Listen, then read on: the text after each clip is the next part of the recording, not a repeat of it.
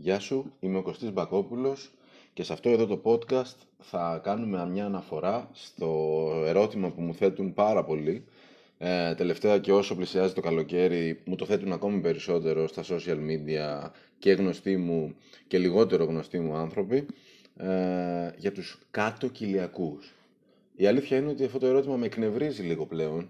Βέβαια δεν μπορείς να εκνευριστείς με κάποιον ο οποίος δεν γνωρίζει, γι' αυτό ακριβώς γίνεται και αυτό το podcast να ξεκαθαρίσουμε λίγο τα πράγματα.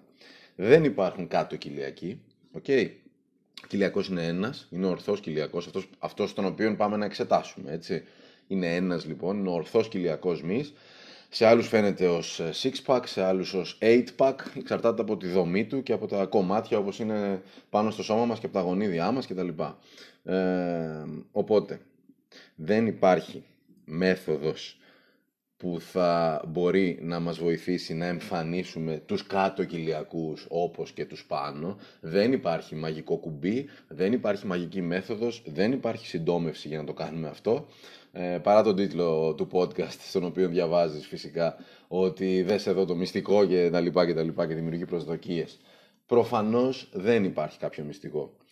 Για να εμφανιστούν οι κοιλιακοί μύες, ε, όπως και όλοι οι μύες του σώματός μας, για να φαίνονται, να είναι εμφανείς, χρειάζεται να κάνουμε μια πολύ καλή διατροφή, μια ε, άσκηση σε καθημερινή βάση ή τέλος πάντων σε μια συχνότητα που εμείς θα ορίσουμε ή ο γυμναστής μας, έτσι ώστε να αυξήσουμε μυϊκή δύναμη, να αυξήσουμε μυϊκή μάζα και να ελαχιστοποιήσουμε το λίπος. Άρα λοιπόν για να συντομεύσουμε με αυτό, ο κοιλιακός, οι κοιλιακοί μας θα φαίνονται όταν έχουμε λιγότερο λίπος. Αν οι κάτω κοιλιακοί σου δεν φαίνονται, αλλά φαίνονται οι πάνω, πάει να πει ότι δεν έχεις κάνει αρκετά καλή δουλειά με τη διατροφή σου και με την προπόνησή σου δευτερευόντως, ώστε να εμφανιστούν αυτά τα κομματάκια από κάτω, το κάτω μέρος του κοιλιακού, να το λέμε σωστά. Δεν υπάρχει. Δεν υπάρχουν κάτω κοιλιακοί. Έτσι.